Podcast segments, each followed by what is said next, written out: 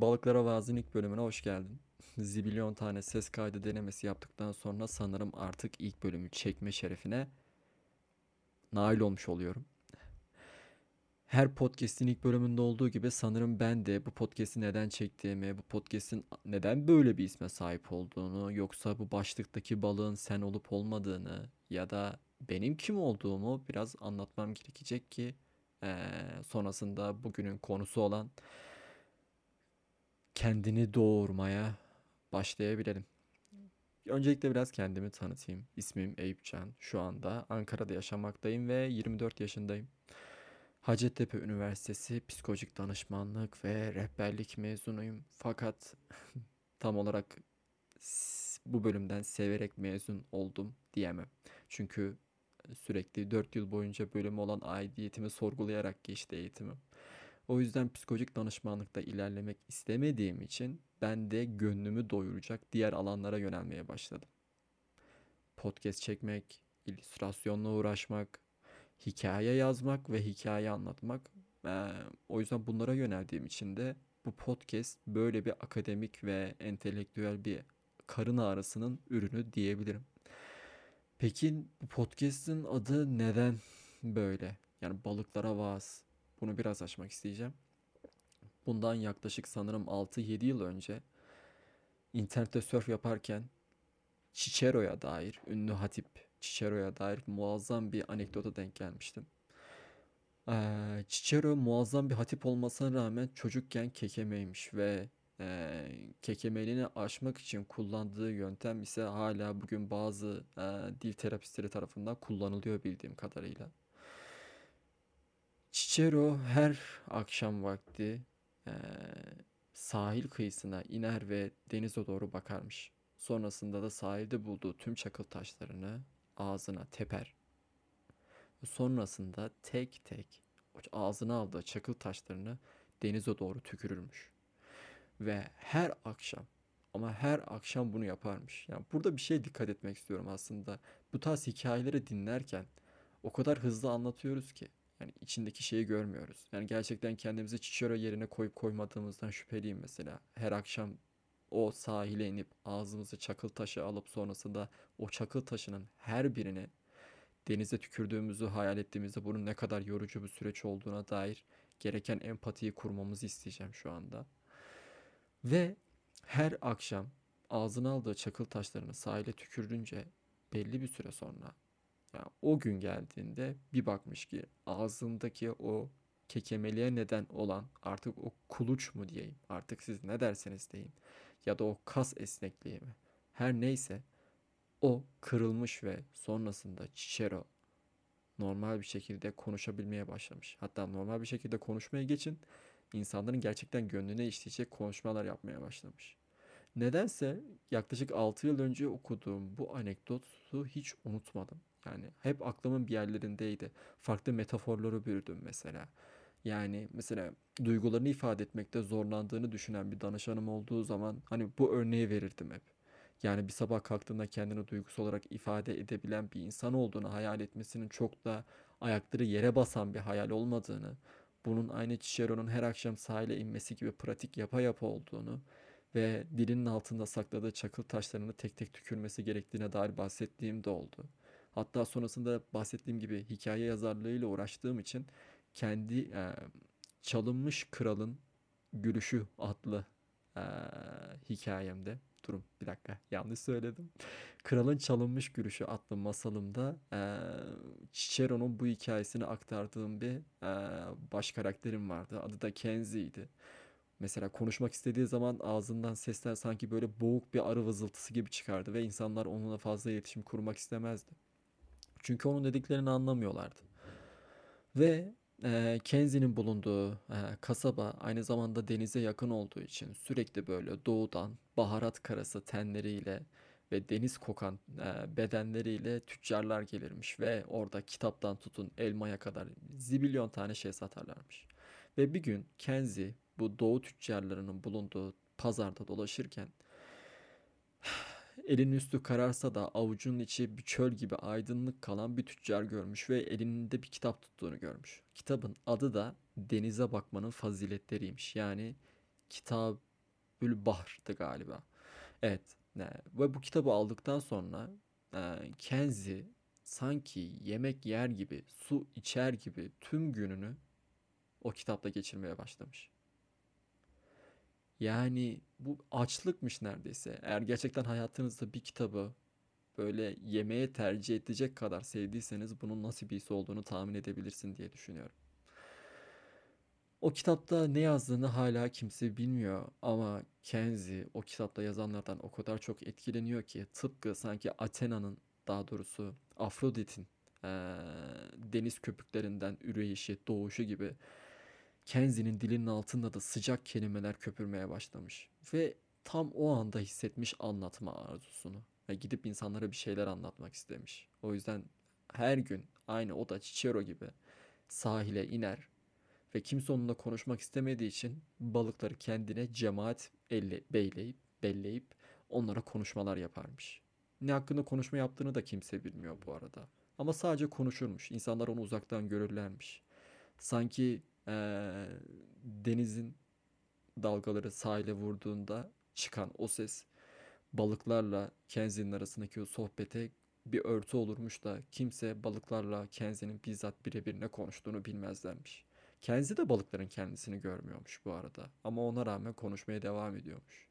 Ve bu şekilde tıpkı Cicero gibi böyle devam ede ede bir süre sonra Kenzie'nin ağzındaki ben kuluç demeyi seviyorum bu arada tıpkı çene kemiğinde uyuyan bir köpek gibi sanki köpek kırılmış ve sonrasında Kenzie muazzam bir şekilde konuşmaya başlamış. Yani insanların gönül şey e, kalplerinin içindeki o kuyuya kelimelerinin taşlarını atarmış ve daha sonrasına karışmazmış. Zaten o taşlar sağa sola çarpa çarpa çıkardıkları o yankılarla insanların içlerindeki bir şeyi uyandırmaya yetermiş. Kendisi konuşmaktan çok anlatmayı, insanların içindeki bir şeye hitap etmeyi seven birisiymiş.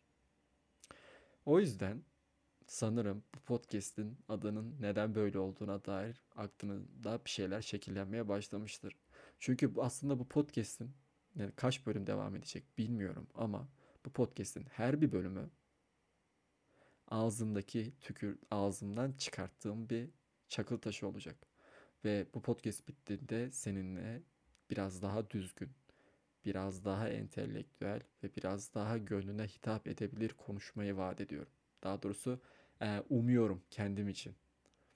Ve senin de olabildiğince bu podcastlerden, kendi tecrübelerimden yararlanmanı ve bunları hayatına adapte edebileceğini umuyorum. Hatta istiyorum bunu.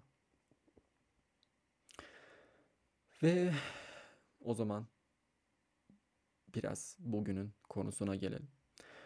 Bugünün konusu aslında e, askere gitmeden önce 2020 yılında sipariş ettiğim e, Okuyan Usu yayınları tarafından çıkarılan Şiir Terapi kitabında gördüğüm bir şiirden e, yola çıkacağız bugün. Şiirin adı Gidilmeyen Yoldu ve eee, şiirin sahibi de Robert Frost. Şiirin tamamıyla ilgilenmiyorum. Sadece şiirin son iki üç dizesi beni çok etkiliyor. O da şöyle. Bir gün ormanda yol ikiye ayrıldı ve ben gittim daha az gidilmiş olanından ve işte tüm farkı bu yarattı. Bu şiiri, daha doğrusu bu üç dizeyi hayatımın her anında hissediyorum. Yani gerçekten hiç unutmadığım bir şiir. Peki neden?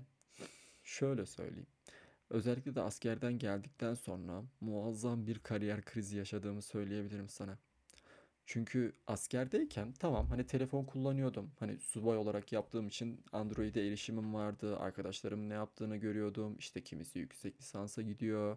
Kimisi özelde işe başlamış. Kimisi eee, yurt dışına gitme planları yapıyor. İşte YLS'yi kazanmış falan. Herkesin bir bir şekilde girdiğini biliyordum ama halihazırda o sırada maaşlı bir işim olduğu için sanırsam bu bana çok fazla koymuyordu. Hele, bir- hele bir askerlik bitsin diyordum. Ondan sonra başlarım ne yapacaksam. Fakat hiç de öyle olmadı ve askerden geldikten sonra muazzam bir kariyer krizi yaşadım.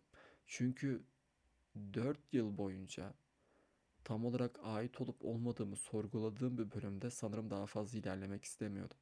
Şey sormuştum kendime.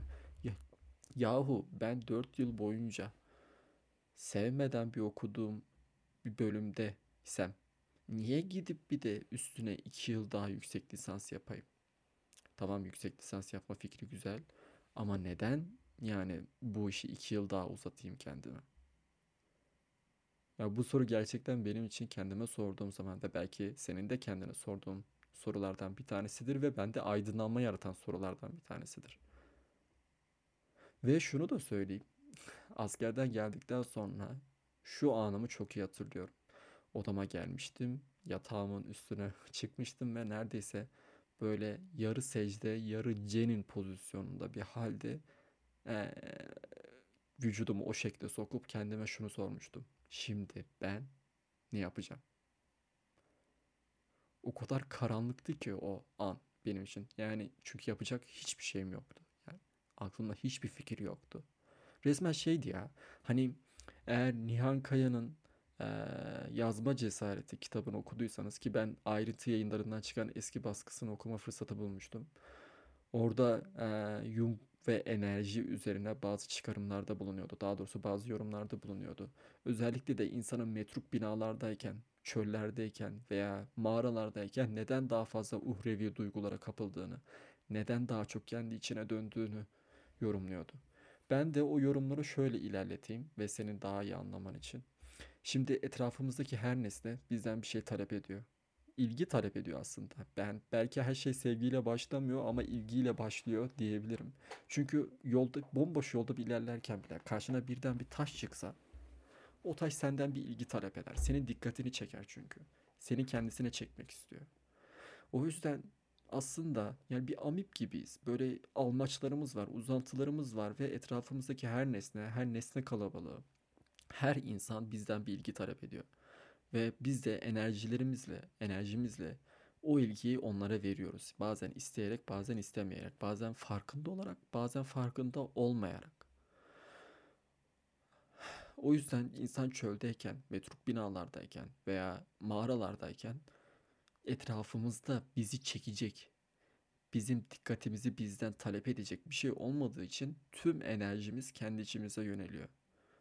Tüm dikkatimiz kendi içimize yöneliyor ve içimizde ne olup ne bittiğini, içimizin çölünde veya içimizin göğünde, kafatasımızın göğünde ne olup ne bittiğiyle daha fazla ilgilenmeye başlıyoruz. O yüzden sanırım belki de minimalizm söz konusu olduğu zaman bu kadar bize çekici gelen şey budur. Etrafımızdaki nesne kalabalığını yok edip kendi içimize ne olup ne bittiğine daha fazla e, zaman ayırabilmemiz. O yüzden ben de tıpkı o anda olduğu gibi yani yatağımın üstünde o Jenny pozisyonunda ben ne yapacağım diye düşündüğümde hayatımda artık bir şeyleri düzeltmem gerektiğini ve çıkartmam gerektiğini düşündüm. Çünkü kendi içime dönmek istiyordum. Aslında o Jenny pozisyonu tekrardan böyle bir rahime dönüş gibi bir şeydi. Hani tekrardan sanki kendimi doğurmaya çalışıyordum orada. Yani bu kendini doğurmak kavramı da hayran olduğum bu kavramdır bu arada. Çünkü biliyorsunuz devam etmek istemiyorsunuz. Bir şey yapmak istemiyorsunuz. Yani sadece tekrardan hani bir rahime dönmek ve keşke hiç bu insanlık süreci başlamasaydı. Hiç böyle bir insan olmanın yükünü veya kaygısını çekmeseydim. Bu mesleki krizleri, akademik krizleri, kariyer krizlerini hiç yaşamasaydım dediğiniz bir an geliyor. Ve o anda tekrardan doğmak ya da hiç doğmamak istiyorsunuz. Tıpkı Siore'nin doğmuş olmanın sakıncası üstüne, üzerine kitabında dediği gibi. Devam edeyim kariyer krizine. Ve o anda fark ettim ki ne, sanırım benim için sabit bir yolu takip etmek daha iyi olacak dedim ve içimdeki sesi bastırmak istercesine bana yapılan çağrı yani benim kendi kendime yaptığım çağrıyı reddetmek istercesine oturdum tekrar ALES çalışmaya başladım. Ve ALES çalışmalarım günübirlik motivasyonla ilerliyordu.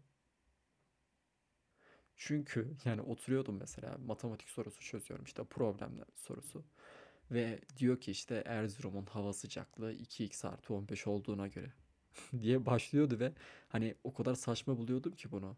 Bir şey diyordum ya hani tamam ben neden hayatımın 2-3 saniyesini ya da bir dakikasını hava sıcaklığı 2x artı 15 olan bir şehri bulmakla geçiriyorum. Yani belki bu çok şeye benziyor. Hani eee, işte çocukken hocam bu bizim nerede işimize yarayacak falan filan diyen çocuğun isyanına benzer bir isyan belki ama artık anlamsızlık seviyem o kadar düşmüştü ki yani toleransım anlamsızda olan toleransım hani kaldıramıyordum bunu. Bana fazla geliyordu çünkü. O yüzden hani günübirlik motivasyonlarla, tek atımlık motivasyon kurşunlarıyla bu işi ilerletmeye çalışıyordum ama bu da pek mümkün değildi. O yüzden nasıl yöneldiğimi bilmesem bile çizimin, illüstrasyonun, özellikle dijital çizimin eee, beni bir şekilde besleyebileceğine dair bir düşünce oluşmaya başladı içimde. Çünkü bir şey üretmeyi gerçekten ama gerçekten çok seviyordum. Ki çizimle uğraşana kadar zaten sürekli hikayeler yazıyordum ve bunları insanlarla paylaşıyordum. Ve insanlarla bir şey paylaşmak, onlara bir şey anlatmak ve onları beslemek ve onların yüzündeki o hayret ifadesini görmek beni mutlu ediyordu. Hatta eğer e, yayın evini şu an hatırlamıyorum ama TED gibi konuş kitabının giriş bölümünü okuduysan orada şöyle bir şeyden bahsediyor. Şimdiye kadar benim gibi eğer PDR veya psikoloji okuduysanız veya genel olarak işte evrimsel psikolojiyle ya da evrimsel insanın gelişimiyle alakalı ilgiliyseniz sürekli şundan bahsedildiğini görmüşsünüzdür. Derler ki işte ateşin bulunması aslında işte mutfak kültürünün veya işte çene kemiğinin gelişiminde büyük bir rol oynamıştır falan filan. Bunlardan bahsedilir. Ama TED gibi konuş kitabının girişinde ateşin icadına yani ateşin bulunmasına şöyle bir yaklaşım getiriliyor. Ateşin icadı aynı zamanda anlatıcılığın tarihinin başlangıcı. Çünkü ateş yakıldığı zaman o ateş o ateşin sıcaklığı insanları bir araya getiriyor ve insanlar o gün toplanıp birbirlerine bir şey anlatmak istiyorlar. O günün o gün avın nasıl geçtiğini anlatmak istiyor. Bazen hatta sadece olanı anlatmakla kalmayıp kendinden de bir şeyler eklemek istiyor. Abartmak istiyor. Başkalarını büyülemek istiyor. Hani e, onu dinleyen insanların göz bebeklerindeki tek şavkın e, önlerinde parlamaya devam eden ateş değil, hayretin parlamasını da görmek istiyor gözlerinde. O yüzden bende de bu bende de aynı bu anlatma arzusu vardı. Yani bana sorsanız nasıl bir insansın diye ben de konuşmaktan ziyade anlatmayı seven bir insanım derdim sanırım. Çünkü gerçekten anlatmayı seviyordum. O yüzden dediğim gibi üretmeyi, anlatmayı ve insanları etkilemeyi sevdiğim için bunu aynı zamanda sanatla, dijital çizimle yapmak istediğimi fark ettim. Hatta tam bu kaygılarımın, bu karın ağrılarımın devam ettiği bir bölümde bir arkadaşımla yaptığım telefon konuşmasında arkadaşım Merve bana şöyle bir soru sormuştu. Demişti ki sen bundan 10 yıl sonra bir psikolojik danışman olarak mı anılmak istersin? Yoksa bir illüstratör, bir grafiker, bir çizer olarak mı anılmak istersin diye sordu ve kesinlikle şunu söyleyebilirim ki e, ben daha ön lobumla yani düşünsel tarafımdan cevap vermeden gönlüm benim kendi cevabımın ikincisi olduğunu söylemişti. Çünkü gerçekten eğer psikolojik danışman olsaydım başkalarının yürüdüğü bir yoldan yürüyecekmişim ve başkalarının hayatını yaşayacakmışım gibime geliyordu. Tamam bakın bu arada hani mezun olana kadar sürekli şey yapmaya çalıştım. Hani masal terapidir, işte biblioterapidir, işte halihazırda yapıp ettiklerimle bir şekilde terapiyi birleştirmeye çalışıyordum. Hani çünkü halihazırda 4 sene boyunca okumuşum. Okuduğum 4 seneyi çöpe dağıtmak istemiyorum. İlgi alanlarımla bir şekilde birleştirmek de istiyorum. Ama hep bir şekilde yaban kaldı bana bu birleştirme arzusu, bu proje. Ve tamamen ayrı bir şey yapmak istediğimi fark ediyordum. Ve o zamana kadar Instagram'da ne zaman aşağı doğru kaydırırken psikolojiyle alakalı bir içerik görsem durur okurdum. Ama özellikle de bu yılın başlarında yani askerden geldiğim ilk aylarda artık Instagram'da karşıma psikolojiyle alakalı bir şey çıktığı zaman direkt aşağı doğru kaydırıyordum. Çünkü artık psikolojiye dair bir şey bile görmek istemiyordum. Yani resmen bir, kendi kendime bir çağrıydı aslında bu. Kendini doğurmanın çağrısı. Tıpkı eee, Joseph Campbell'ın Kahramanın Sonsuz Yolculuğunda söylediği gibi. Bir çağrı vardı. Ve çağrıyı reddetmenin ne kadar iğrenç bir şeye dönüşeceğini biliyordum. Hatta Campbell'ın eee, görevin şey çağrının reddi bölümünde o kit yani Kahramanın Sonsuz Yolculuğu kitabındaki o bölümde bir alıntısı var. Eee çağrımı reddedeceksin. Korkun perişanlığa dönüşecek. Şu korkun perişanlığı, perişanlığa dönüşecek kısmı beni o kadar etkiliyor ki. Çünkü korku hala böyle petrol karası bir simya taşı gibi bir şey. Dönüştürülebilir bir tarafı var. işlenebilir bir tarafı var. Hani mesela çizelliğe atılmak, 4 yıl boyunca okuduğum o sabit yolu, o güvenli yolu terk edip tamamen yeni bir yola atılmak benim için muazzam bir korku ve kaygı kaynağıydı. Ama işlenebilir bir tarafı vardı. Ama eğer çağrıyı reddetseydim, çağrıyı reddetseydim ve ona ayak uydurmasaydım korkum perişanlığa dönüşecekti. Ve perişanlık da bana şey gibi geliyor. Böyle meyvenin posasıymış gibi geliyor. Artık herhangi bir besinsel değeri olmayan, herhangi bir böyle bir eee, bana bir faydası olmayan, tadı tuzu olmayan bir şey. İşlenebilir bir tarafı yok, dönüştürebilir bir tarafı yok. Atsan atılmaz, satsan satılmaz. O yüzden ha perişanlığa dönüşmeden korkuyu ve kaygıyı olabildiğince işlemek gerekiyor diye düşünüyorum. Ve bu bölümün ilk başında söylediğim Robert Frost'un o şiiri geldi şu an aklıma. Diyordu ya hani bir gün ormanda yol ikiye ayrıldı ve ben gittim daha az gidilmiş olanından ve işte tüm farkı bu yarattı. Ve ben de gerçekten PDR benim için daha doğrusu psikoloji yüksek lisans akademi herkesin gittiği ve yürüdüğü bir yoldu. Ama ben yeni bir yol denemek istedim ve yaklaşık o yolu yürüyeli 4 ay oldu. Ve yaklaşık bir iki hafta önce kendimi şunu itiraf ederken buldum.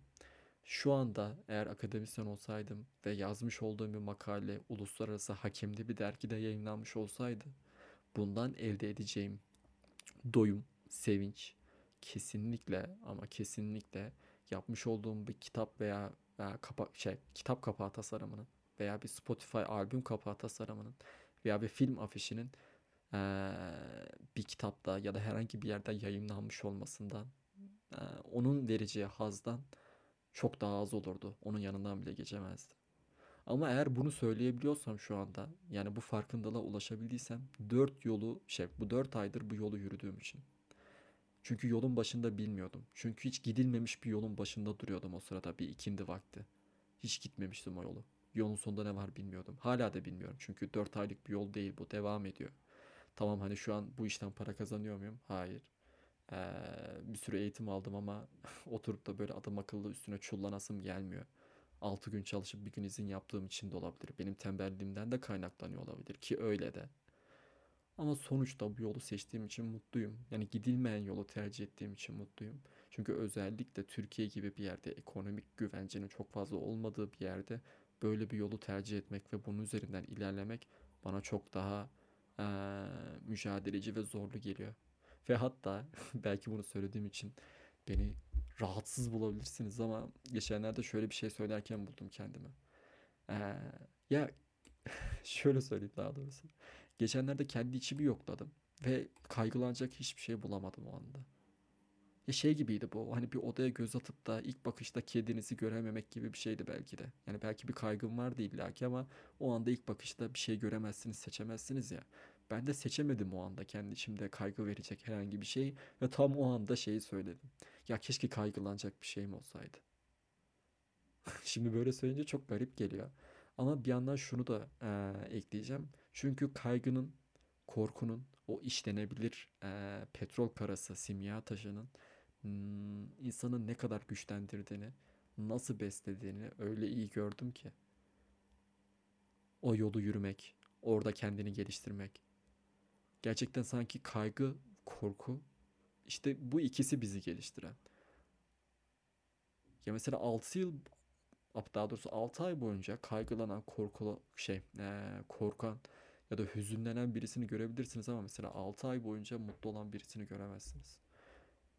Yani bu tarz şeyler, daha doğrusu böyle bu tarz negatif duygular daha işlenmeye yatkın, eee, daha insanı geliştirecek, daha uzun ömürlü şeylermiş gibi geliyor bana. Yani neşe böyle çok hızlı açılan ve kapanan bir çiçek gibi. Daha doğrusu bir çiçeğin eee, doğuş ve eee, soluşunu hızlandırılmış bir videosu gibi bir şey. Ama hüzün çiçeğinin doğuşu çok daha geç. Bat ya bazen hiç solmuyor hatta. Ve sürekli işliyorsunuz, sürekli kokluyorsunuz onu. Sürekli hayatınızın bir yerine entegre ediyorsunuz yani. O yüzden şiiri bir daha tekrarlayalım. Neydi? Bir gün ormanda yol ikiye ayrıldı ve ben gittim daha az gidilmiş olandan ve işte tüm farkı bu yarattı. O yüzden benim de seninle bugün paylaşmak istediğim tam olarak buydu. Eğer sen de gerçekten bir yol ayrımında hissediyorsan kendini ve bir çağrı varsa sana doğru, illa başkasının yapması gerekmiyor bu çağrıyı. senin kendi kendine dair bir çağrı yaptıysan yani böyle şey gibi omzuna bir sanki o bir tepeymiş gibi tırmandıysan ve kendini beklemeye başladıysan sanki böyle bir denize bakar gibi bence bu çağrıya kulak vermelisin. Özellikle de korkun daha doğrusu o yolu yürümeye dair korkun, kaygın perişanlığa dönüşmeden, kendini doğurmaya geciktirmeden. Evet. Sonraki podcast'te görüşmek üzere.